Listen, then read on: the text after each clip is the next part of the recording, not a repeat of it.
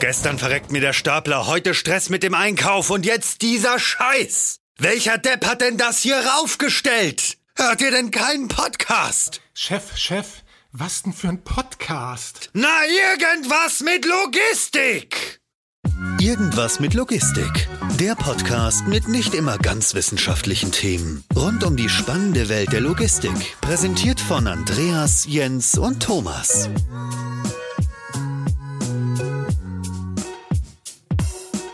Ja, hallo und herzlich willkommen zu einer neuen Folge Irgendwas mit Logistik. Ich habe heute den Jens bei mir. Hallo Jens. Moin. Und als externen Partner haben wir heute den Martin bei uns. Hallo Martin. Hallo.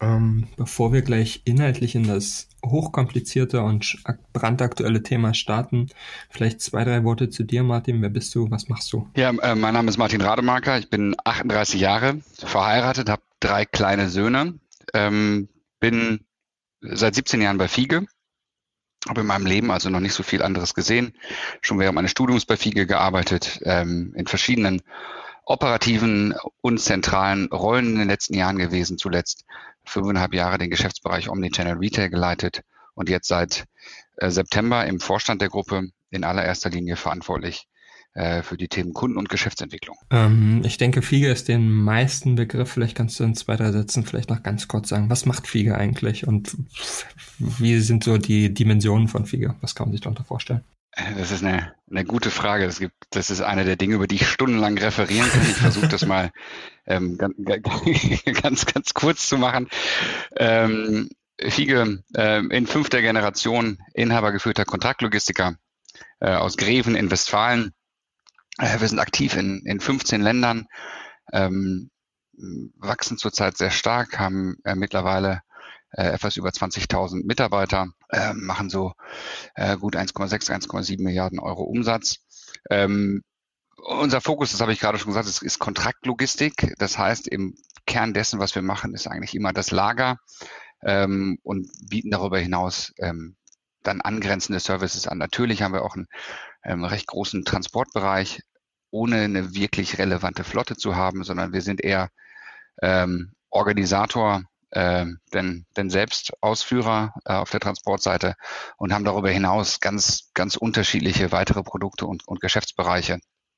Kommen wir vielleicht im Laufe des Gesprächs ähm, nochmal noch mal drauf zurück. Sind ähm,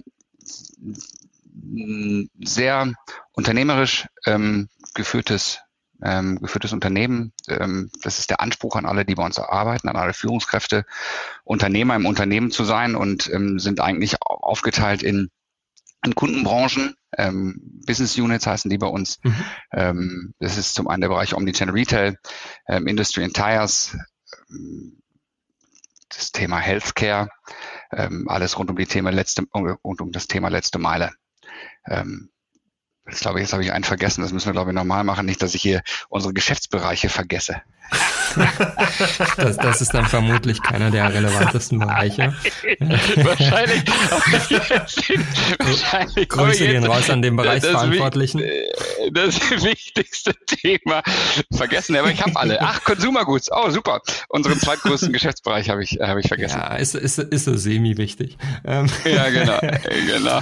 Genau. Ich hatte ja schon, schon angedeutet, dass es eigentlich um brandaktuelles Thema geht und, und wir wollen uns äh, trotz der Omnipräsenz des Themas ähm, heute mal so ein bisschen auch über das Thema Corona-Krise ähm, unterhalten und was das eigentlich auch für einen Kontraktlogistiker, so wie du es erklärt hast, bedeutet und äh, was man was man dagegen machen kann und und wie man damit umgehen kann. Ähm, vielleicht kannst du einmal erörtern, wann ist für euch das Thema eigentlich überhaupt das erste Mal so ein bisschen hochgekommen und seit wann agiert ihr da irgendwie dagegen, um irgendwelche Maßnahmen zu ergreifen. Ist ja dann doch schon ein Thema, das ja zwei Monate ziemlich relevant ist im globalen Kontext zumindest. Ja, und ziemlich genau so lange beschäftigen wir uns auch schon mit dem, mit dem Thema, dadurch, dass wir eine chinesische Einheit ähm, haben mit, äh, mit, mit, mit Sitz in Shanghai, ähm, waren wir eigentlich schon ja eigentlich von Anfang an damit beschäftigt, mhm. wobei sich das am Anfang ehrlich gesagt extrem weit weggefühlt hat.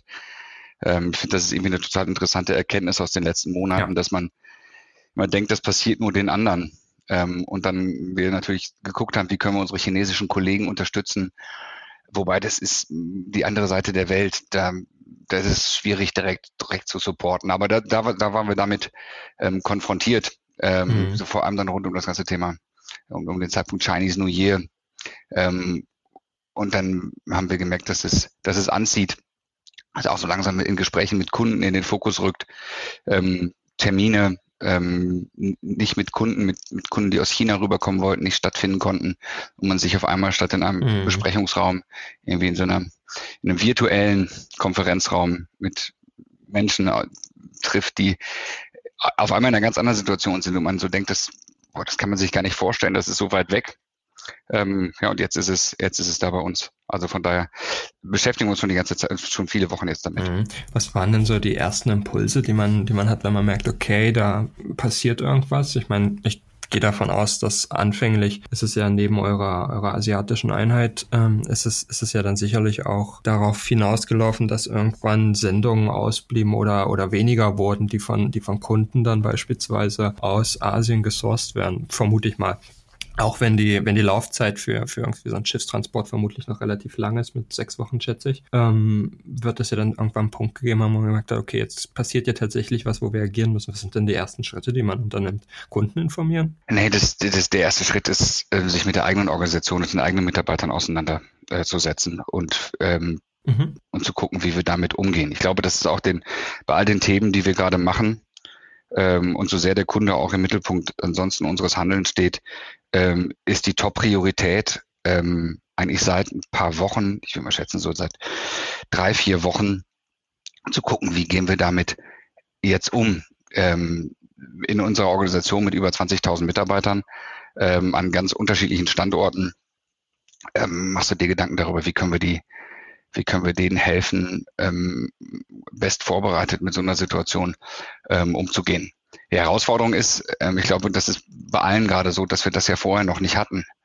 Ähm, so dass jetzt gerade, äh, ich glaube, Geschwindigkeit ähm, wichtig ist und ganz, ganz viel Kommunikation. Mhm. Ich glaube, dass das etwas ist, worauf wir versucht haben, von Anfang an viel Wert zu legen.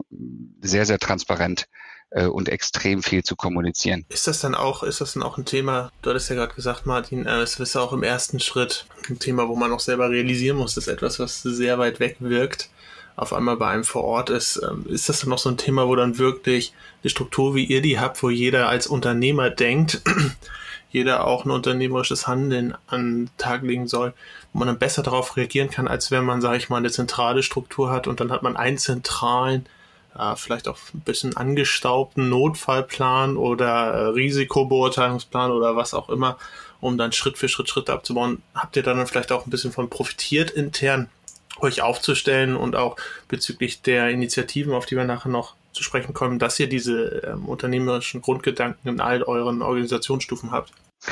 weil ich ja ähm, jetzt 17 Jahre bei Fiege bin und noch nicht so viel anderes gesehen habe, kann ich ehrlich gesagt schwer beurteilen, wie das in der zentralen Struktur ist.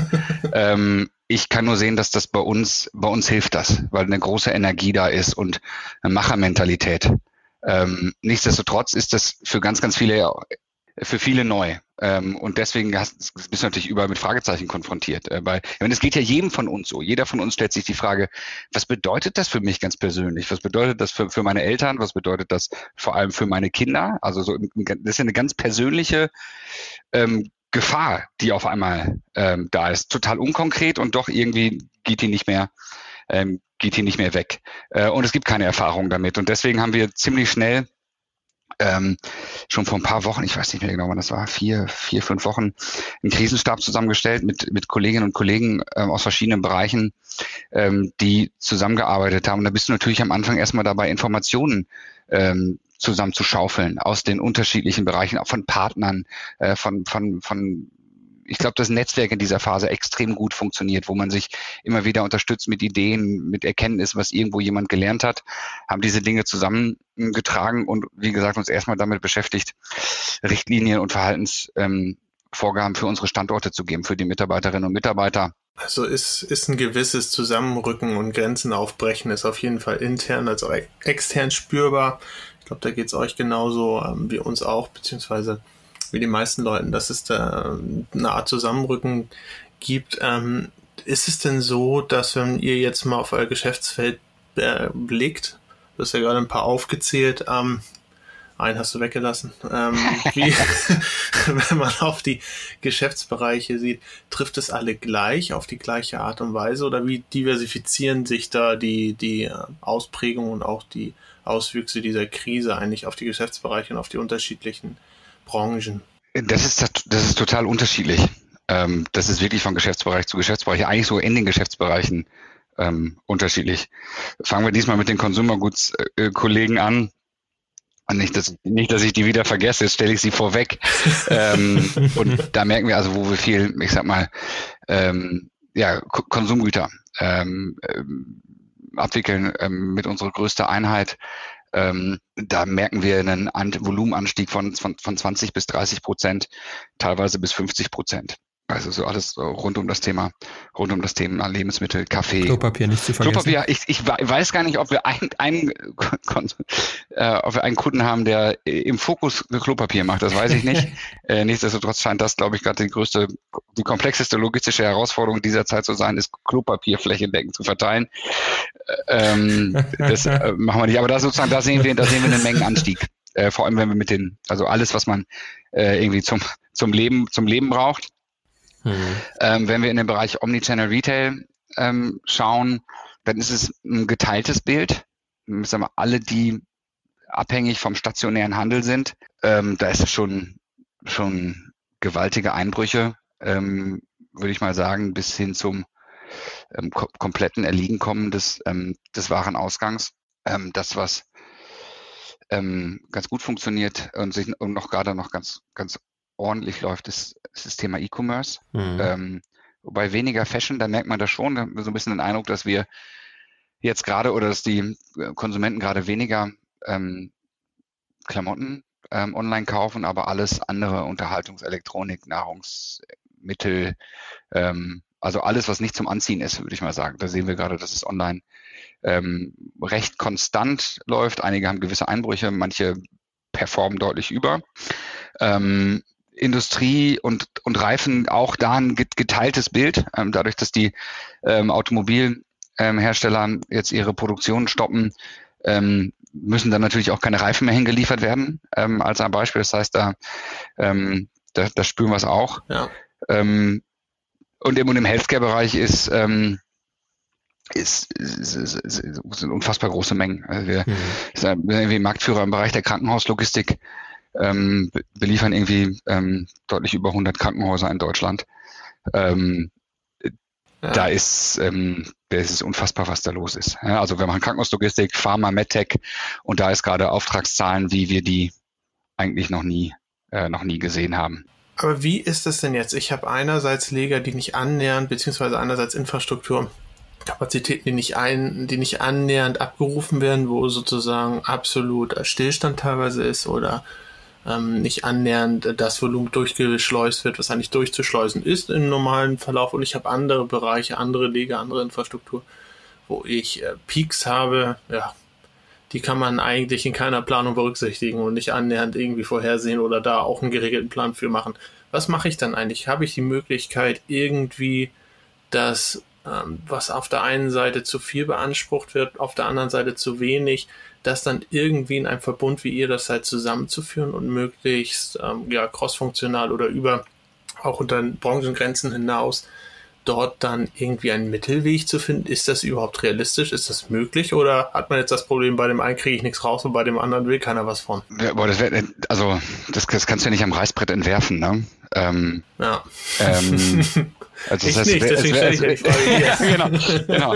Ähm, also das wäre, äh, es ist, ich glaube, das ist nicht realistisch zu sagen, dass das wirklich flächendeckend super funktioniert, dass wir äh, überall da, wo freie Kapazität äh, entsteht, dass wir genau diese Kapazität, sei sie ähm, also äh, personelle Kapazität oder Flächenkapazität, ähm, dass wir die jetzt genau dahin umschiften können, ähm, wo wir gerade Bedarf haben. Aber ich glaube schon, dass das ähm, ein Vorteil ähm, ist, den wir haben, qua Größe zum einen und zum anderen auch durch die, durch die Diversität, dass wir das natürlich jetzt gerade versuchen, ähm, dass wir einen Standort haben, der nächste Woche eigentlich mehr oder weniger fast zum Erliegen kommt, wir an einem anderen Standort, der, ich sage jetzt mal 70, 80 Kilometer entfernt ist, ähm, nächste Woche mit äh, extrem großen Auftragszahlen rechnen. und dass wir jetzt gucken, und da muss man sagen, mit, der, mit, dem, mit den Mitarbeiterinnen und Mitarbeitern, auch mit dem Betriebsrat, echt super gemeinsam Wege gerade finden, ähm, mit der Krise umzugehen. Du hast es gerade gesagt, dass es irgendwie so ein Zusammenrücken gibt und wir gemeinsam Dinge entwickeln. Das klappt gerade, das klappt gerade gut. Es gibt eine große Flexibilität und Bereitschaft äh, der Kolleginnen und Kollegen, ähm, zu unterstützen, da wo es, wo es gebraucht wird. Ein anderes Beispiel ist so die ganze Region äh, Berlin äh, für uns, wo wir irgendwie gut, weiß ich, anderthalb tausend Mitarbeiter oder sowas haben, ähm, die jetzt in der vergangenen Woche ähm, insbesondere dadurch betroffen war, dass ähm, die, die Grenzpendler ähm, Schwierigkeiten hatten, zur Arbeit ähm, zu kommen. Und dann bist du natürlich schon standortübergreifend am gucken in so einem Ballungsgebiet und zu gucken, wie können wir Ressourcen zwischen den Standorten ähm, hin und her schieben. Also von daher ähm, klappt das ganz gut ähm, und das ist gerade wieder, wieder zurück auf dieses Unternehmerische. Ähm, wir haben eine, eine, eine tolle Truppe, die extrem in guten wie in schlechten Zeiten fast pathetisch ja. ähm, irgendwie Lust hat gemein, gemeinsam was zu gemeinsam was zu entwickeln und was zu schaffen und das ist das was du spürst ähm, dass es einen sehr sehr engen Austausch äh, Business Unit übergreifend gibt Fachbereichsübergreifend wo jetzt alle an einem Strang ziehen äh, und gucken dass wir dass wir die Herausforderungen ähm, mit denen wir uns auseinandersetzen müssen dass wir das geregelt kriegen. Ja, wenn man, wenn man jetzt mal ganz plakativ fragt, ist es nicht eigentlich eine Frage der Zeit, bis, bis auch die Logistik zum Erliegen kommt? Ich meine, wenn es da jetzt irgendwie einen Infizierten in einem, in einem Logistikzentrum gibt, der vielleicht Kontakt mit irgendjemand anderes hatte, da muss ich ja eigentlich schon relativ viele Leute in Quarantäne stecken. Oder wie vermeide ich das eigentlich?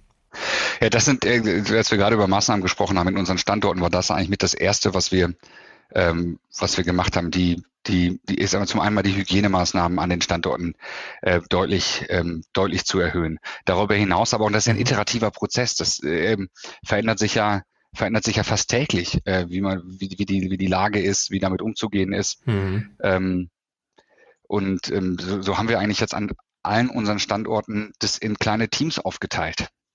Ähm, wo wir sagen, also wir haben fest, fest definiert, die bis, bis in die Zentrale okay. ähm, herein, ähm, bis, bis in Vorstand äh, haben wir sozusagen uns aufgeteilt in Teams, sehen zu, dass wir uns nicht mehr teamübergreifend über den Weg laufen, ähm, um handlungsfähig zu sein. Sollte es wirklich so sein, dass ein Mitarbeiter in einem Lagerbereich äh, infiziert sein sollte, ähm, ja, ich, ich klopfe auf Holz, wir haben äh, über 20.000 Mitarbeiter ähm, und wir haben bis jetzt einen Fall. Ähm, der Kollege ist auf dem Weg der Besserung. Das ist ähm, das ist, das ist super, aber für diesen Fall, ähm, dass irgendwo ein Mitarbeiter infiziert ist, ähm, wir ein Team in Quarantäne nehmen müssen, haben wir halt versucht, diese Teams so klein wie möglich zu machen. Es ist so, dass wir in unseren Kantinen schichtweise essen, nach jedem Durchlauf einmal durchdesinfizieren. Schützt uns das?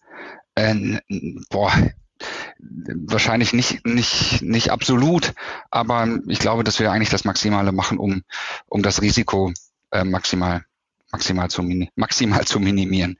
Du hast jetzt einige, einige interne Initiativen angesprochen, die ihr macht. Gerade das mit dem Team finde ich sogar, das finde ich ziemlich spannend. Ich habe das jetzt aus mehreren Ecken schon gehört, dass man versucht, einen Schichten oder zwei Schichten halt in mehrere kleine Schichten aufzubrezeln, sag ich mal, und dort auch mit Abstand zeitlich dazwischen zu arbeiten, aber wirklich zu versuchen, innerhalb der Organisation, auch innerhalb von Schichten oder innerhalb von Arbeitsrhythmen Teams zu bilden und vorher zu definieren, wer muss eigentlich oder wer sollte miteinander arbeiten und wo habe ich dann ein abgeschlossenes Team, finde ich auch eigentlich einen ziemlich smarten Ansatz, der sicherlich auch das ein oder andere ähm, ja, abwenden kann. Aber ihr habt ja neben den internen Initiativen fahrt ihr ja auch das ein oder andere, ähm, ja, was man nach außen hin sehen kann und wo man sich theoretisch auch mit dran beteiligen kann. Einerseits ähm, hatte ich gesehen, ähm, seid ihr dabei, Leger umzubauen in Notfallleger, beziehungsweise umzudeklarieren in Notfallleger? Das würde mich mal interessieren, was das eigentlich ist, was das bedeutet,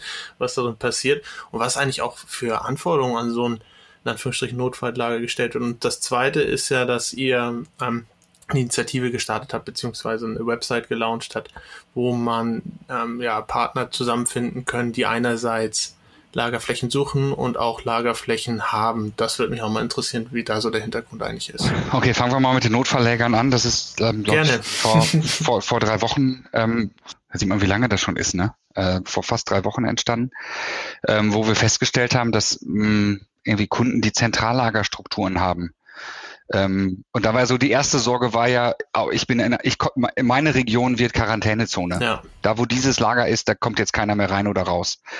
Ähm, und dann wir mit der Fragestellung konfrontiert waren bei vor allem bei Kunden, die sag mal kritische Güter, Pharma, Medizintechnik, ähm, Lebensmittel, ähm, produktionskritische Güter in den Zentrallagerstrukturen haben, was passiert eigentlich, wenn das Lager ausfällt? Äh, und dann gesagt haben, okay, lass uns doch mal drüber nachdenken, ob, es, ob wir nicht eine Lösung finden und Kunden, die beim Ausfall ihres Zentrallagers total äh, totalen Schaden hätten, ähm, irgendwie eine Lösung anzubieten, zumindest mal Teil ihres Bestands in einen alternativen Standort ähm, zu überführen. Und diesen Standort möglichst so zu gestalten, dass ähm, wir das Risiko an diesem Standort ähm, maximal einschränken.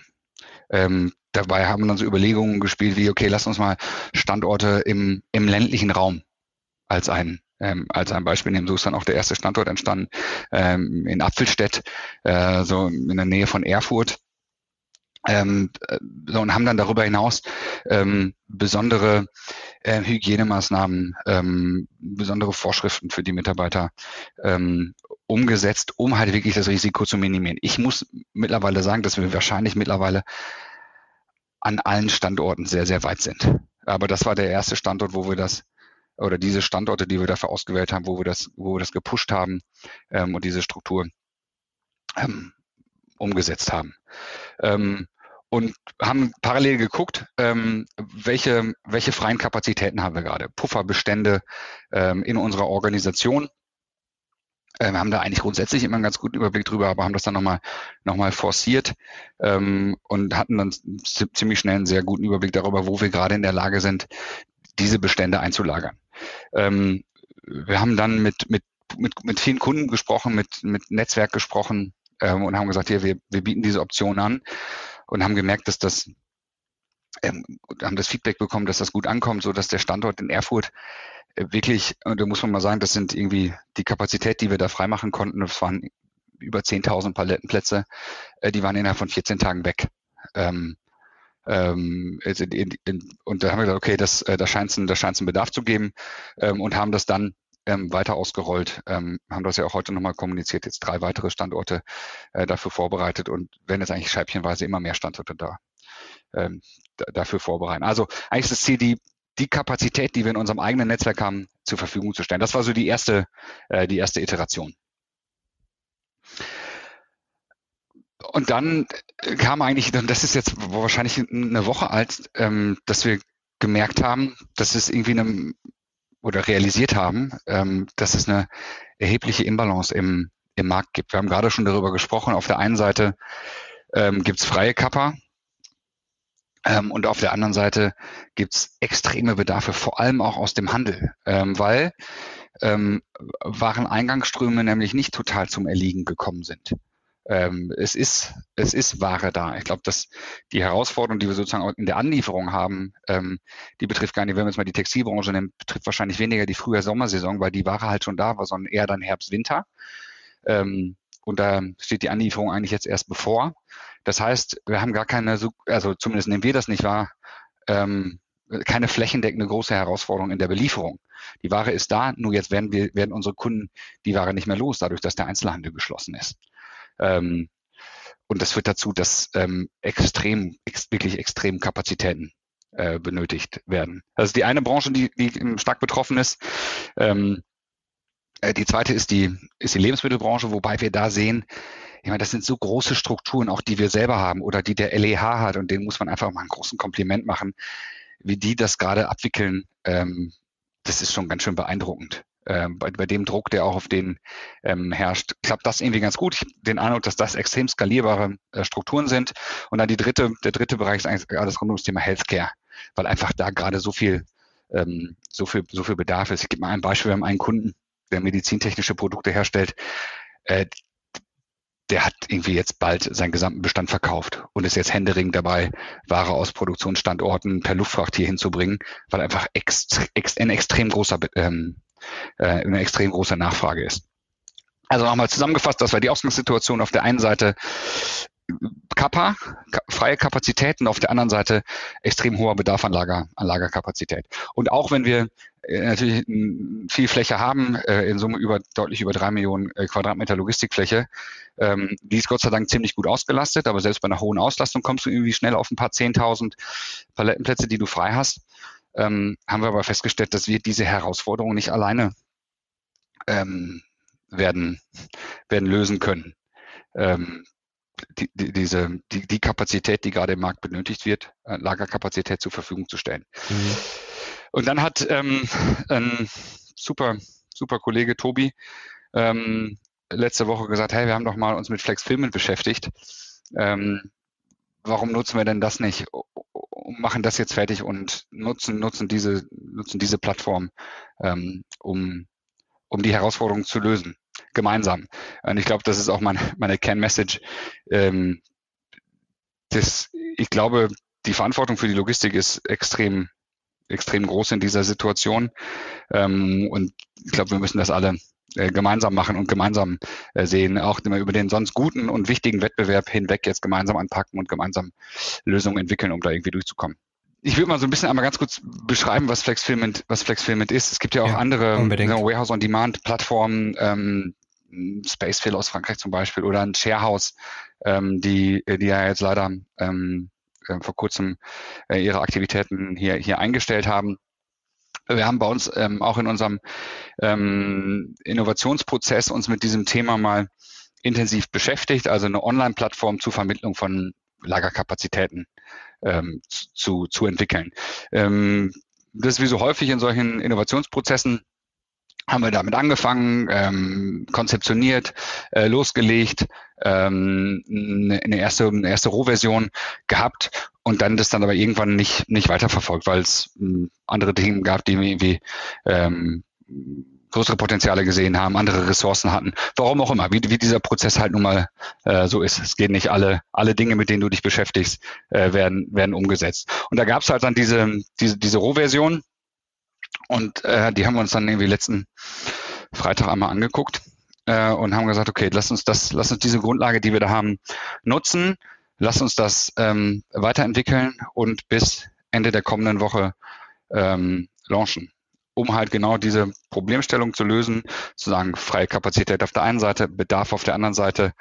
Und jetzt gemeinsam als, als Logistiker über Unternehmensgrenzen hinweg unsere Kapazität anbieten, ähm, die wir haben, ähm, und denen, die, die suchen, ähm, die teilweise auch echt verzweifelt nach Kapazität suchen, äh, denen dann ein einfaches Tool zu geben, um zu gucken, wo gerade Kapazität frei ist. Also das heißt, ihr würdet theoretisch auch, sag ich mal, alle anderen im Wettbewerb dort einfach mit aufnehmen auf der, auf der, auf der Plattform. Und es geht in gerade bei der Stelle, hast du ja auch gerade gesagt, an der Situation, an der Stelle nicht um Wettbewerb im klassischen Sinne, sondern einfach um gemeinsam ein Problem zu wuppen. Ja, also nicht nur theoretisch, äh, unbedingt. Also wir werden das alleine nicht, äh, das habe ich gerade gesagt, wir werden das alleine nicht lösen. Ähm, diesen, diesen Engpass, den es im Markt gibt.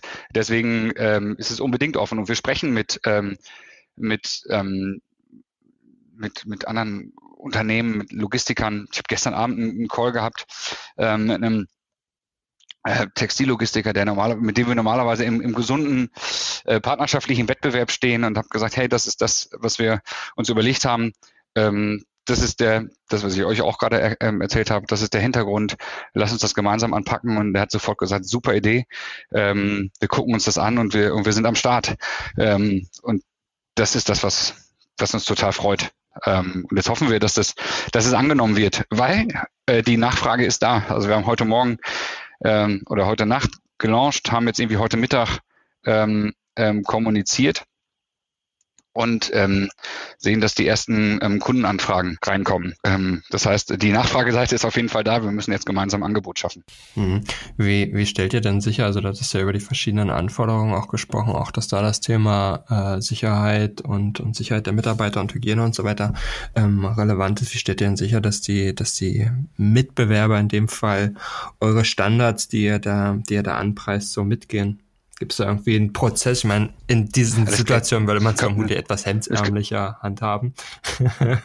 ja, Genau, genau. Und äh, deswegen haben wir das eine Selbstverpflichtung. Also du kannst natürlich auch ohne jegliche Standards. Es kann ja auch sein, dass einfach jemand irgendeine ganz einfache Halle braucht, wo du keine Standards brauchst, wo einfach nur, weiß nicht, 200 Paletten reingefahren werden ähm, oder so. Das heißt, es ist jetzt, du musst nicht zwingend diese Standards erfüllen. Du kannst sie aber erfüllen. Ähm, und dann kannst du, ähm, das ist eine Selbstverpflichtung du kannst sagen, das sind die Standards, die FIGE da jetzt an dieser Stelle mal definiert hat, die halten wir auch ein das, das können wir, das können wir jetzt gerade gar nicht kontrollieren. Und wollen wir auch nicht. Für uns ist das ja jetzt gerade kein Geschäftsmodell. Äh, wir wollen damit kein Geld verdienen, ähm, sondern es soll einfach ähm, jetzt eine gemeinsame Sache sein. Und grundsätzlich hattest du ja gesagt, dass, dass ihr bestimmte Warengruppen bei den, bei den Anfragenden, die irgendwie Platz benötigen, ähm, bevorzugt behandelt, würde ich mal sagen, beziehungsweise dass das eigentlich der Grundgedanke ist für die ganze, für die ganze Aktion ist es nicht auch häufig vielleicht so, dass, dass Leute vielleicht Platz schaffen müssen, damit sie ihren Krempel, der jetzt vielleicht nicht relevant ist, erstmal loswerden müssen? Den würden sie gerne irgendwo parken, vielleicht bei euch in einem Palettenhochregallager oder wo auch immer, um dann tatsächlich Abwechslungsfläche freizuschaffen für die Sachen, die relevant sind. Das ist das auch ein Thema. Wie geht ihr damit um? Es ist, es ist offen für alles. Okay. Also wir, das begrenzen wir jetzt nicht mehr. Mhm. Diese, diese erste Phase mit unserem Notfalllagerkonzept, ja. das haben wir bewusst so zugeschnitten auf wirklich kritische, ähm, kritische mhm. Güter.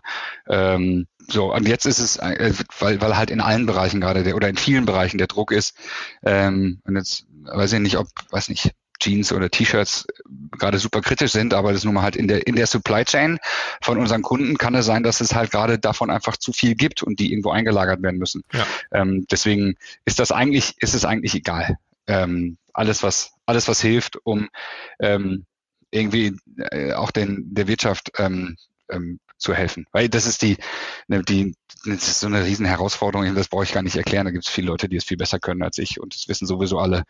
Ähm, aber ich glaube, dass ähm, da müssen jetzt einfach Lösungen geschaffen werden. Ja, grundsätzlich, grundsätzlich seid ihr ja auch ein Wirtschaftsunternehmen und wollt irgendwie, ähm, denkt auch hintergründig auch in diesen Situationen natürlich auch an, an Profite.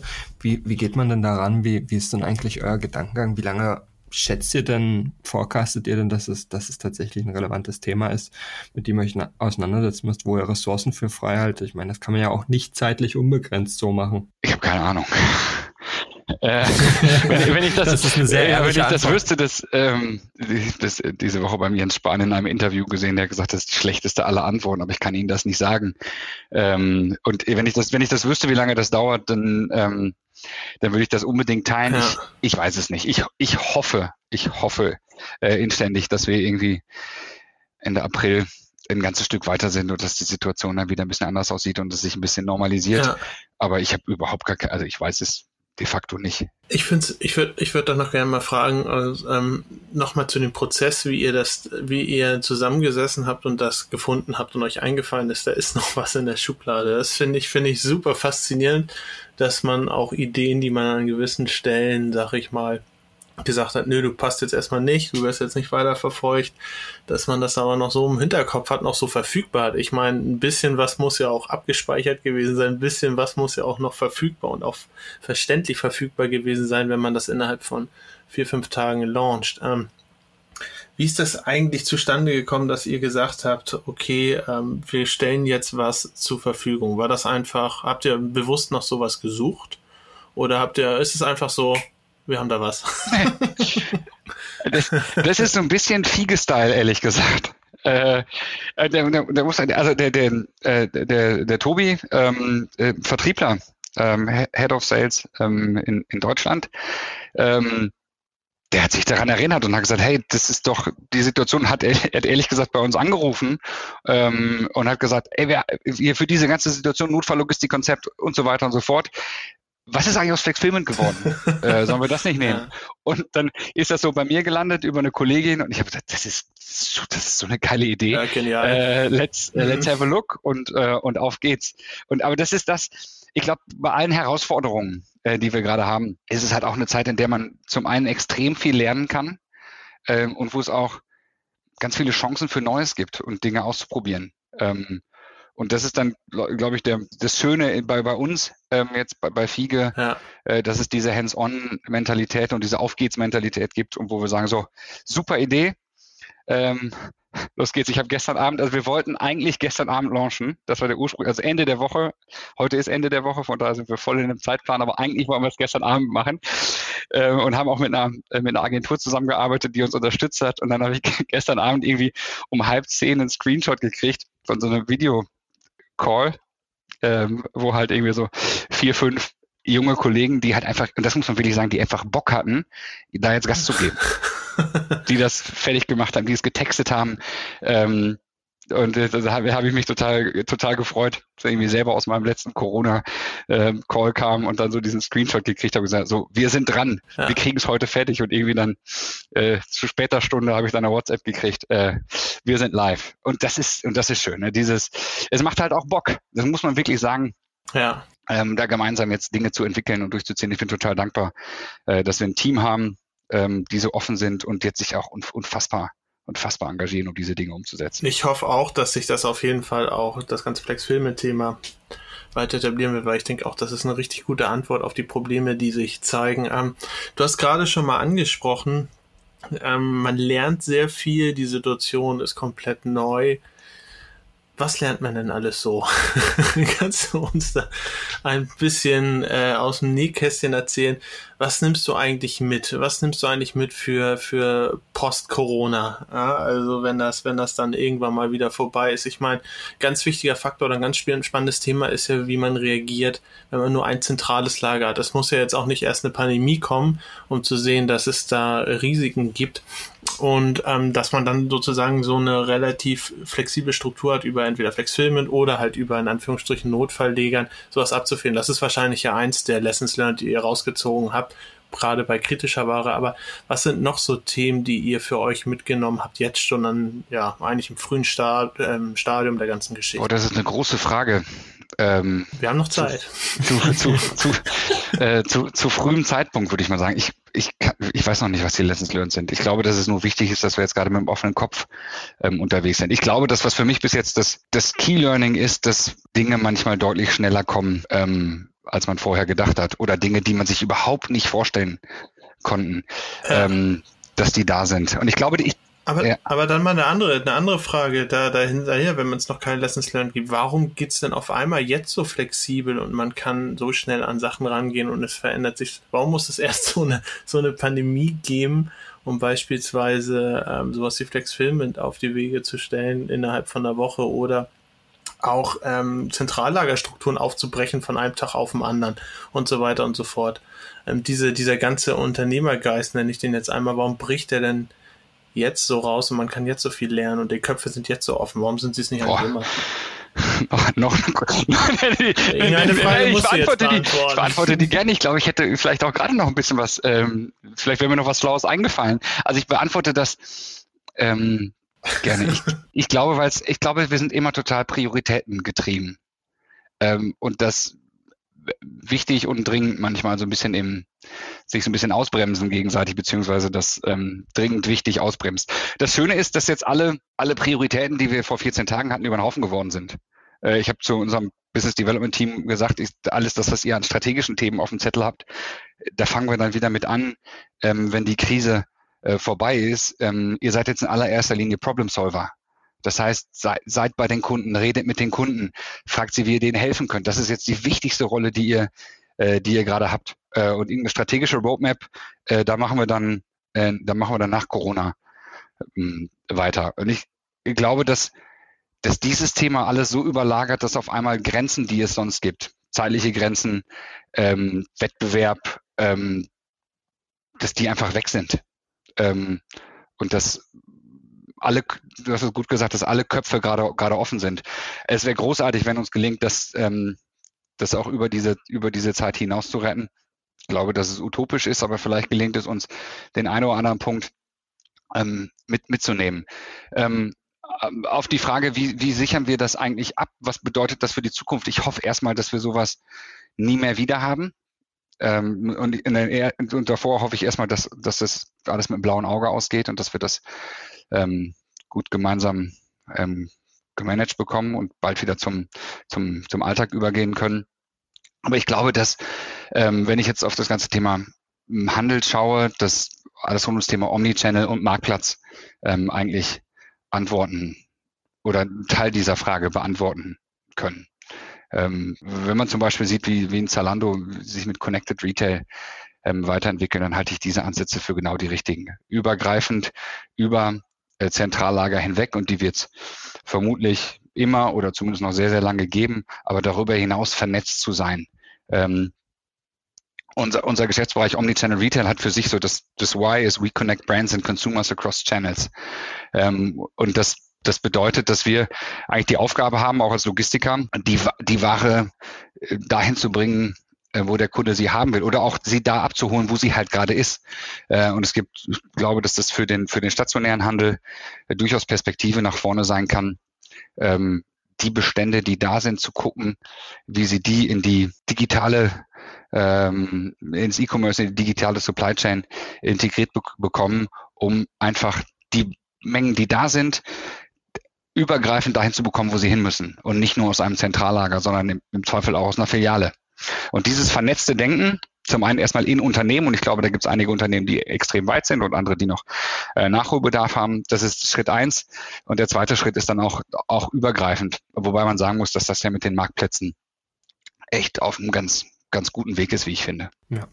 Es ist ja grundsätzlich, grundsätzlich, wie du und wie auch Jens gerade schon gesagt hat, es ist, es ist ja schade, dass es, dass es so lange dauert, dass, dass Leute teilweise dann offeneren Kopf haben und klarer und fokussierter dann in diese Richtung arbeiten. Auf der anderen Seite ist natürlich auch ein Riesenrisiko, dass die Leute, die es bis heute nicht gemacht haben, dass es die danach vielleicht gar nicht mehr gibt, äh, was natürlich bedauerlich wäre in, de in dem speziellen Fall. Nichtsdestotrotz habe ich, habe ich das Gefühl, dass, dass ihr bei Fiege sehr, sehr weit gedacht habt, auch, auch wenn es äh, zum Teil sehr, sehr schnell gehen musste, ähm, habt ihr ja trotzdem durch eure Strukturen, durch eure Innovationsprozesse und äh, wie ihr einfach miteinander arbeitet, ein Setting geschafft, würde ich sagen, in dem sowas überhaupt möglich ist. Also selbst wenn man die Idee hätte, gibt es ja sicherlich viele, viele Unternehmen, die nicht so eine Dynamik auch in solcher Zeit äh, an den Tag legen könnten. Von daher würde ich an der Stelle ähm, auch sagen, vielen Dank, dass du uns darüber ein bisschen aufgeklärt hast, wie, wie ihr, wie ihr ähm, auf die Idee kam, beziehungsweise wie ihr, wie ihr auch so schnell umsetzen konntet. Nicht nur das Thema Flexfilment, auch vor allem natürlich die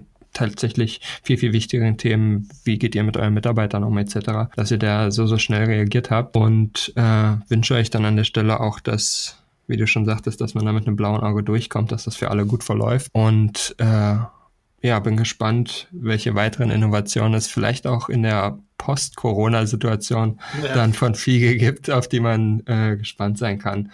Auch noch ein riesen Danke, dass das so spontan mit dir geklappt hat. Ja. Also da zeigt sich ja auch nochmal. Genau. was du gerade beschrieben hast, Andreas. ja, ja, ich glaube, heute Morgen haben wir das erste Mal miteinander gesprochen. Das, äh genau, genau. Also vielen Dank. Auf jeden Fall war ein super interessantes Gespräch. Ja, ich, ich danke euch, ähm, dass ihr mir die Gelegenheit gegeben habt, ähm, auch dieses Flex-Filmen-Thema einmal, einmal darzustellen, wie, wie gerade gesagt ist.